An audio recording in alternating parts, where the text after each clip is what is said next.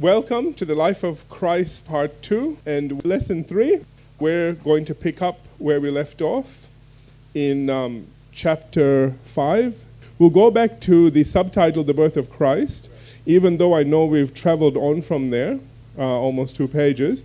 But let's begin there. Let me just read the scriptures, and uh, that will lead us to where we are, and then we'll continue on from there.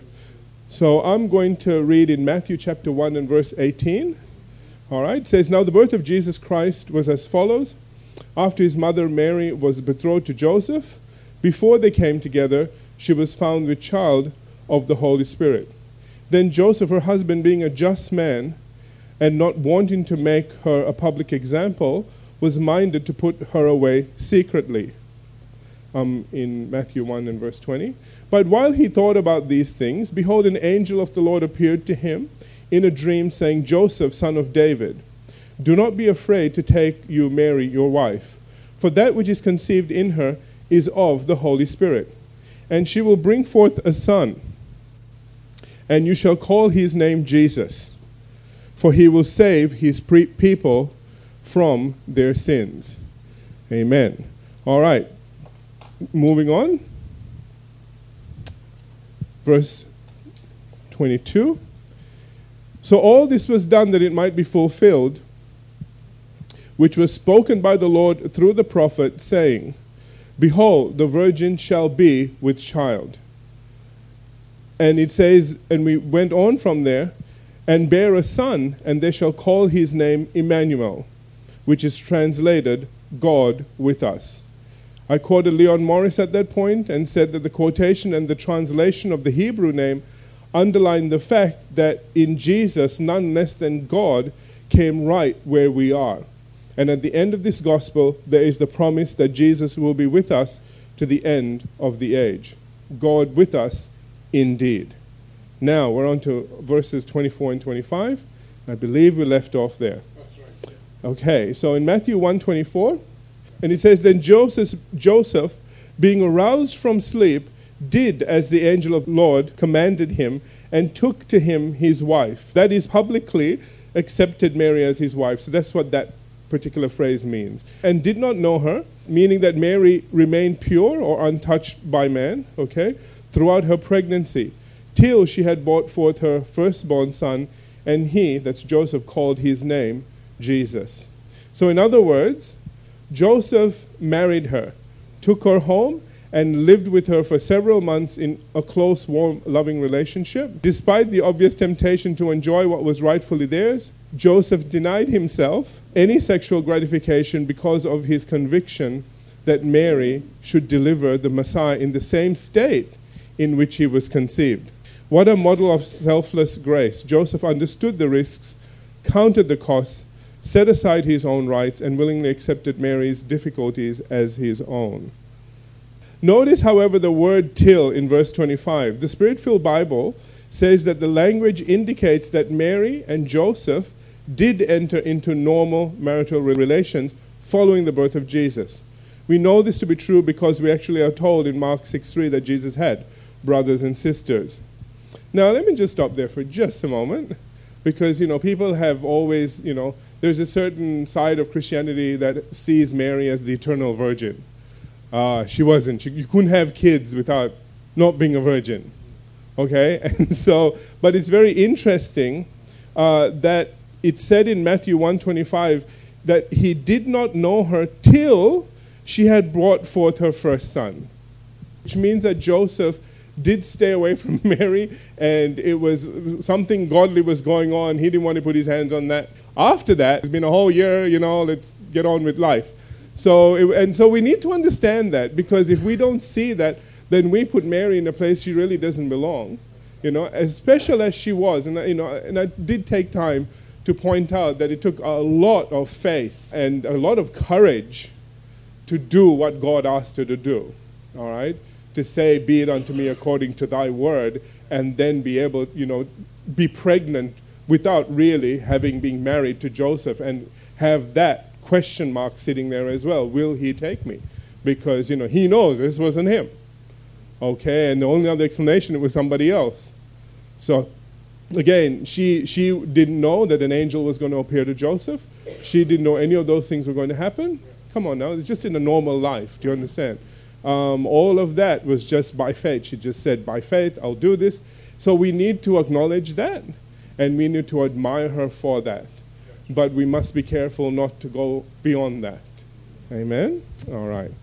Now, while Matthew concludes the birth of Jesus by simply saying in Matthew 1:25 that she brought forth her firstborn son and Joseph he called his name Jesus, in the Gospel of Luke it goes on to explain in chapter 2 verses 1 through 5 and it came to pass in those days those are the days of King Herod. Now Luke is a physician and he's very um, detailed in his writing. Okay, I don't know if you know this, but he's the one that wrote both um, the book of Luke and the book of Acts. They were both penned by him. And when you put all of that together, basically, he's written more than basically anybody else. A lot of people don't realize that. And he was a Gentile. People don't know that either, okay? So there's a lot of stuff that a Gentile wrote that got in the Bible. So praise God for that. Amen. You know what I'm trying to say? Okay, God doesn't look at any of that stuff. He never did. All right, back to this. So again, it says, And it came to pass in those days that a decree went out from Caesar Augustus that all the Roman world, that's not all the world, but the Roman world, do you understand? Because you can't go tax people that didn't know. so I put the word in there just to clarify that, that all the Roman world should be registered. Now, this was a view to taxation that would occur every 14 years from this time on. In fact, people had a feeling this was coming. You know, Rome is waging war on several fronts. They're running out of money. So what do you do? Tax everyone. Hello. okay? You just squeeze the populace and suddenly you have money again. All right. And, and there was a lot of rebellion going on when this happened because they knew what was coming next.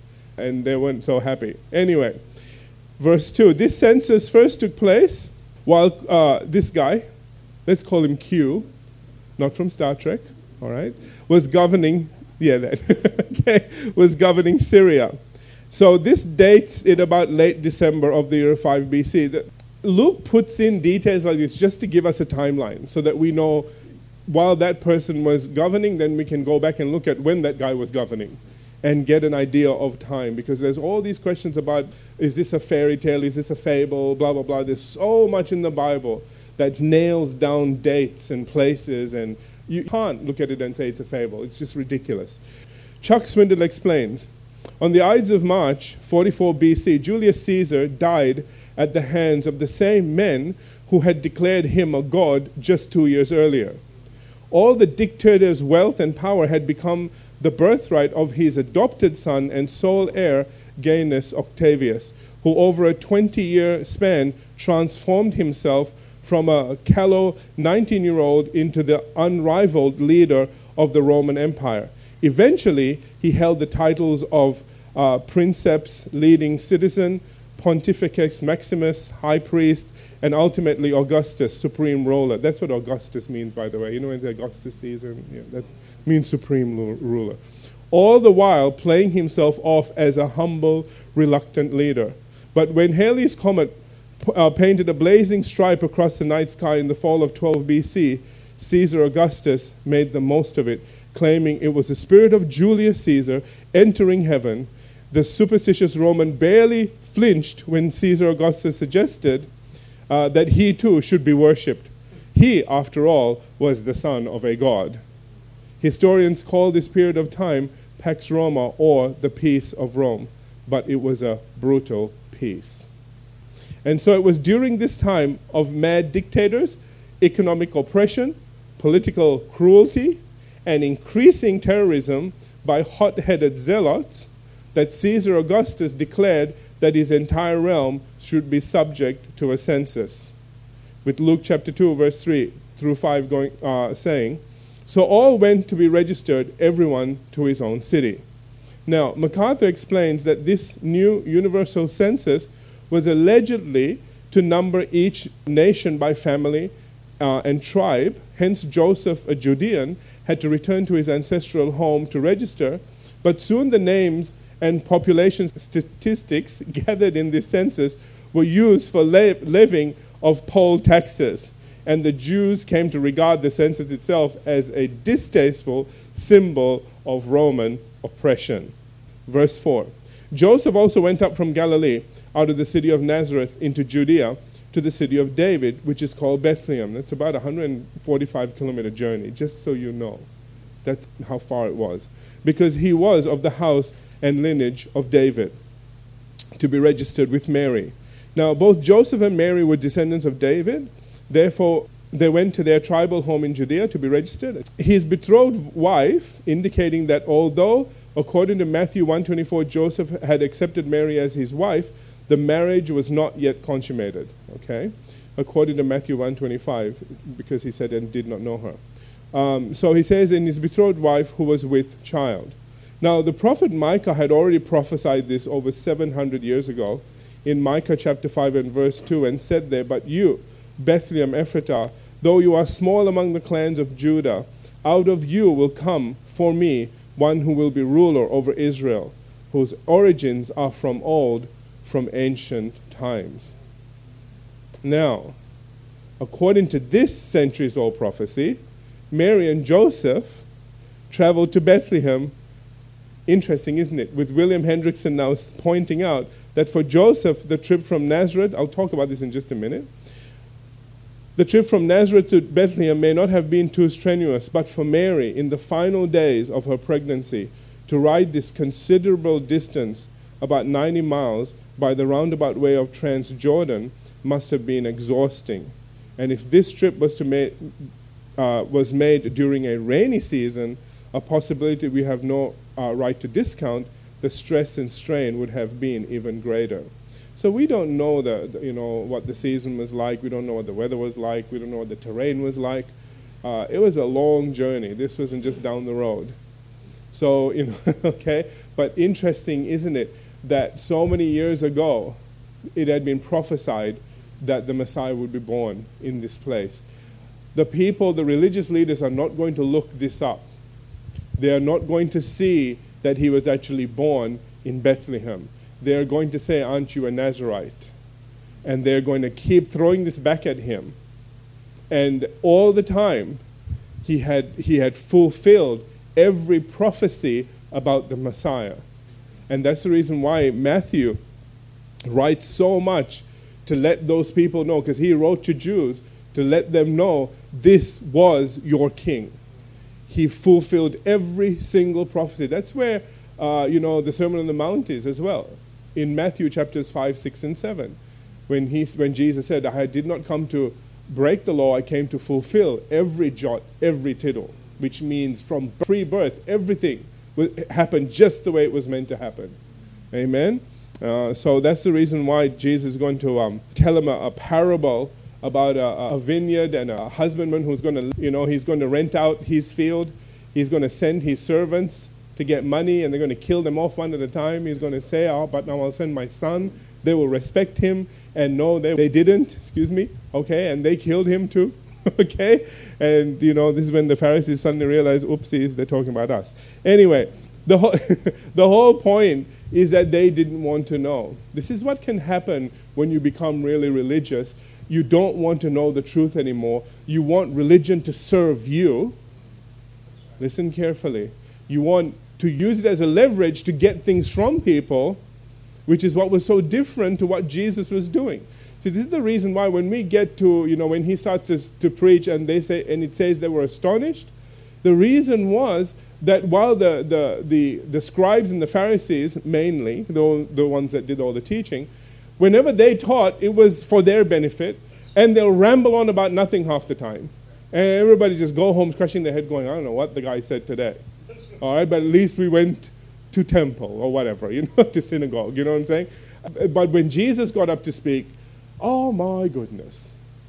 He'd start talking and he'd say, and so, you know, there was a woman and she lost a gold coin. And so she went looking all over the house and they're going, whoa, yeah, that's what I did. Yeah, Martha, remember when I lost my coin? Yeah, that's right. Because a lot of times I reckon he was preaching through prophecy.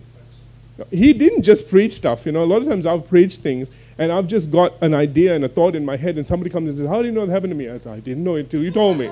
I, don't, don't, jump onto me, man. you know, you know uh, some for good, some for not. You know, but uh, but the thing is, a lot of times your preaching is prophetic. You know, and, and God will speak to you, and those those are the really good messages because they really hit home, and people feel like they've been addressed and they've they've been they've been seen. God has seen them. God has acknowledged that they have these situations, and somebody got up and preached. Do you know what I'm trying to say? Uh, and so I, I, just honestly believe when Jesus opened his mouth and started teaching, who knows?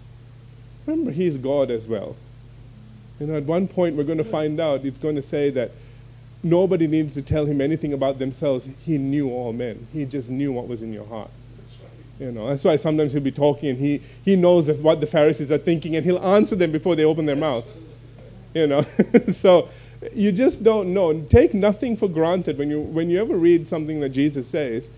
Don't take anything for granted. Okay? When he tells a story, I'll bet you almost money that that wasn't just a story. Something was going on. Okay? Everything had purpose. Every time he opened his mouth, there was purpose behind it. So, anyway, let's get back to this. Let's go to Luke 2 6, I believe that's where we left off. So it was that while they were there, the days were completed for her to be delivered. So this verse stresses the fact that Jesus was indeed born in Bethlehem while they were there, it said. Amen? That the time of birth was normal, okay, also is one thing, approximately nine months after the miraculous conception. So he wasn't a freak child or anything.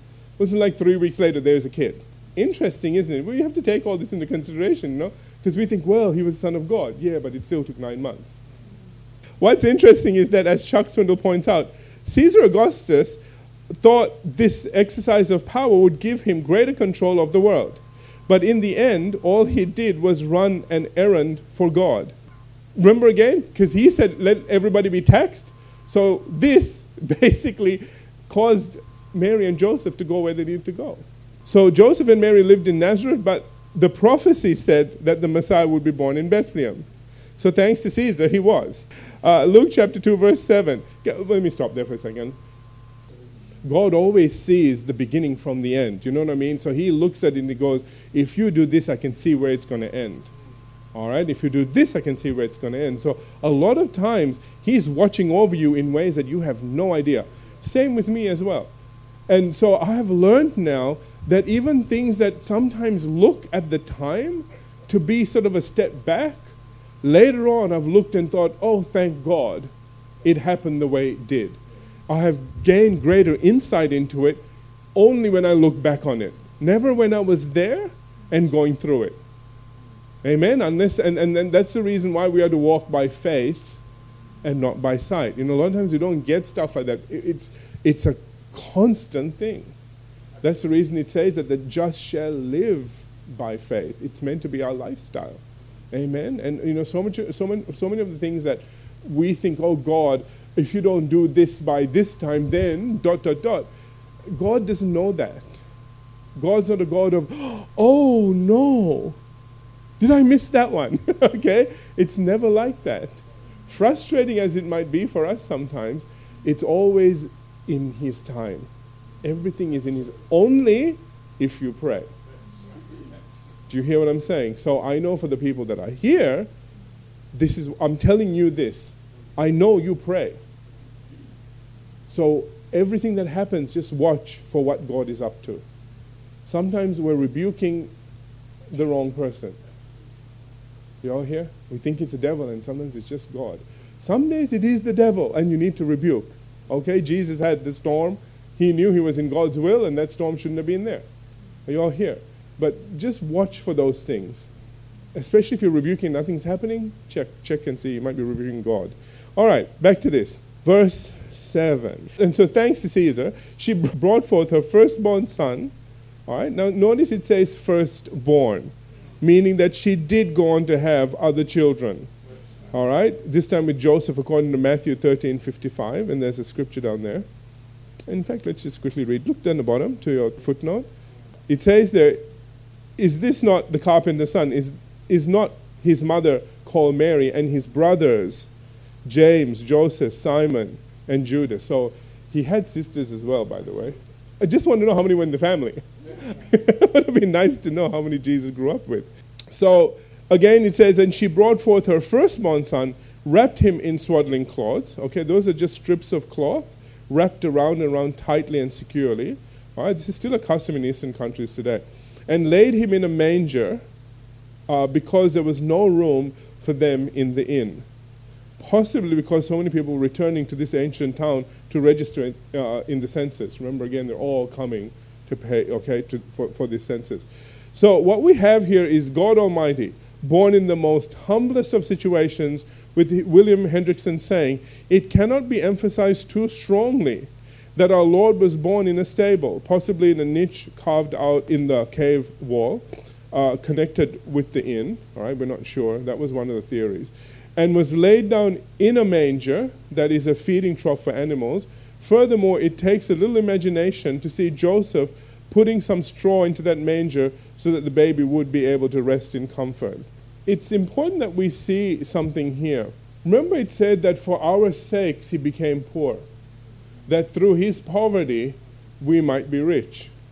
Just because he, he was born into this circumstance and in this way, it doesn't mean we have to. The whole point is that since he did, we shouldn't. Do you hear what I'm saying? A lot of people miss that they take that as an equivalent of because, oh, humble Jesus, and we want to be like him, so we'll all go and get born in stables, and we'll all have straw stuck under us, and you know, you know, no, okay. I mean, people want to be like that. That's what they should do. They always talk a talk, but you know, at the end of the day, they don't do it. And and you know what? You need to understand that God sees us as His kids. All right, and He wants the best for us we have to learn not to become covetous and put our eyes on the stuff He's giving us. So we need to know that we are God's kids, the King's kids, who need to be generous, loving, and kind. Amen? And just the way that God is willing to give everything to us, we need to be willing to give everything out. It's meant to be as we receive, we give, we bless, we do what we need to do. Amen? So as, as we read through this, understand something Jesus did all this so that we could do and have better, but also not just for us, so that we could do better for others as well. We can say to them, You don't have to be in this situation. God's already paid enormous price for you to get out of this. So let's get out. Amen. All right. So, anyway, Chuck Swindoll said the birth of Jesus, listen to this, okay? The birth of Jesus was an invasion, a benevolent takeover where everyone and everything in the world must be transformed. Also, of great significance is that following the birth of Jesus, it wasn't to the religious leaders in Jerusalem that the angels announced that something miraculous and wonderful or wondrous had taken place, but to lowly shepherds, with Luke chapter 2, verses 8 through 14 saying, Now there were in the same country shepherds living out in the fields. Let me stop for a minute. We need to understand something. God isn't looking for hierarchies, isn't looking for titles, he's not looking for now which one has the biggest church. Let's go in and you know tell them this. Listen to what I'm saying, please. He's looking for who has the right heart. They might have a big church, that's, but that's never the issue. Who's got the right heart? Who can handle this information? Who wants to know? It says they were in the same country shepherds living out in the fields, keeping watch over their flock by night. These guys have no idea anything huge is about to happen. You know, it's just like, hey, Jack, hey, Joe, how's the sheep? Yeah, good. Mm-hmm. How's yours? Yeah, good. Let's eat our lunch, okay, quietly. you, know, you, know, you know what I'm trying to say? These are guys just out in the field okay? They don't have the Jerusalem Times, they don't have iPads and iPods and whatever. You know what I'm trying to say? You know, they're just out there. They're simple folks sitting out there watching their sheep. That was not a big profession, by the way. People glamorize it. It's terrible. They stink. They're, you know, it's the last thing on the list. That's the reason why David had that job. He was the last in the line of kids. You remember? Okay, the one that took Goliath's head off, all right? He was watching sheep. It wasn't glamorous. It was the worst. It was like toilet cleaning. Okay, that was the worst job you could get, basically. And that's what the brother said go back to your little sheep. Get, get out of here. What is wrong with you? Okay, that was an insult. That was not like a go back to the sheep, the lambs of God. No, okay, it wasn't anything like that. All right, so Let's get back to this. So now they were in the same country, shepherds living out in the fields, keeping watch over their flock by night. You almost want to sing it, don't you? now, the sheep were kept out in the open between March and December. Therefore, the traditional date for the birth of Jesus is not ruled out, which is around December. Okay, people have said it wasn't, but we can't rule it out. We're re- learning now it could very well have been in that time period. So it's cool, okay? December is cool, not a problem. Verse 9, because people get so upset over stuff like that. Nobody knows. Who cares? Okay? All right. And behold, meaning all of a sudden out of nowhere, an angel of the Lord, holy, strong, and brilliant, stood before them. And the glory of the Lord, the manifestation of God's presence and power. Okay, that's the glory of the Lord shone around them. Can you imagine what's going on now? All right, this is like a UFO landed on their head. Do you know what I'm trying to say? Okay, and they were greatly afraid. I guess so. This is not something you see every day. All right, bright, lights. Today, if that happened, they'd go UFO. Back then, it was angels. okay. Verse 10 Then the angel said to them, Do not be afraid, for behold, I bring you tidings of great joy, which will be to all people. Don't you love that? It wasn't to all Jews. Thank God. I know I make a point of this every so often, but you guys need to see it because it is important. And I don't want anybody to ever say to you that, you know, oh, if you're born this way or that way, you have an advantage. There is no advantage. If you're human, that's it. That's the greatest advantage you can have. All right? You're in the category of God and His image and His likeness. Okay. So, he said again there, which will be to all people. So, once again, notice that these good tidings of great joy are to all people, indicating the whole world, not just a selected, chosen few. Which begs the question were these shepherds Jews or Gentiles? It never says. All right. For there is born to you this day in the city of David, I mean Luke 2:11, which is Bethlehem, a savior who is Christ. All right? Christ means anointed one or Messiah, the Lord. So finally here was the promised redeemer of Genesis 3:15 that would come and crush the head of the enemy. Can you imagine the celebrations in heaven right now? These angels are coming on assignment, but they are excited.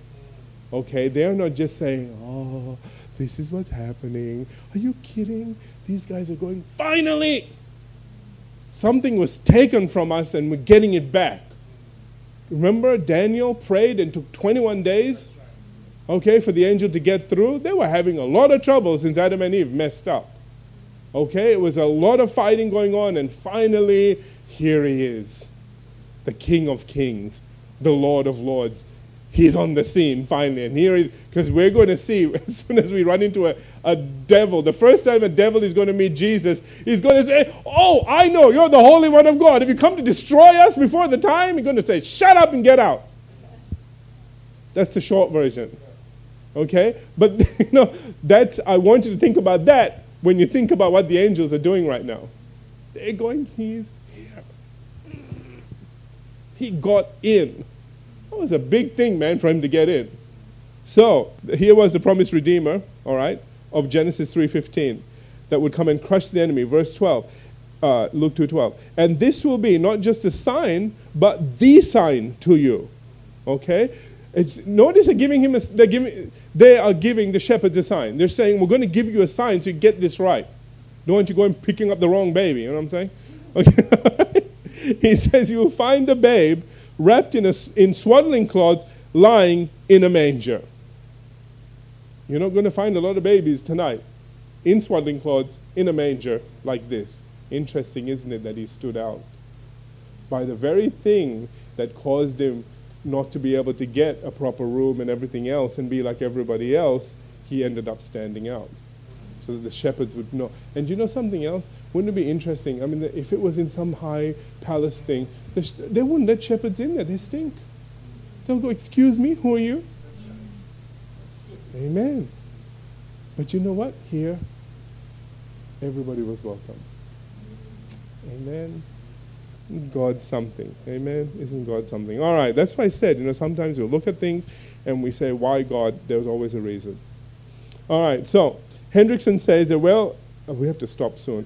I'll Just keep going because there's nowhere to stop at the moment. We'll have a shorter session next one, okay? Next time. All right, Hendriksen says there well may have been other newly born swaddled babies in Bethlehem, but this was the only swaddled infant that was lying in a manger. The sign was therefore definite and helpful. All right, let's stop there and we'll pick up at Luke 2:13 in the next session. Take a break.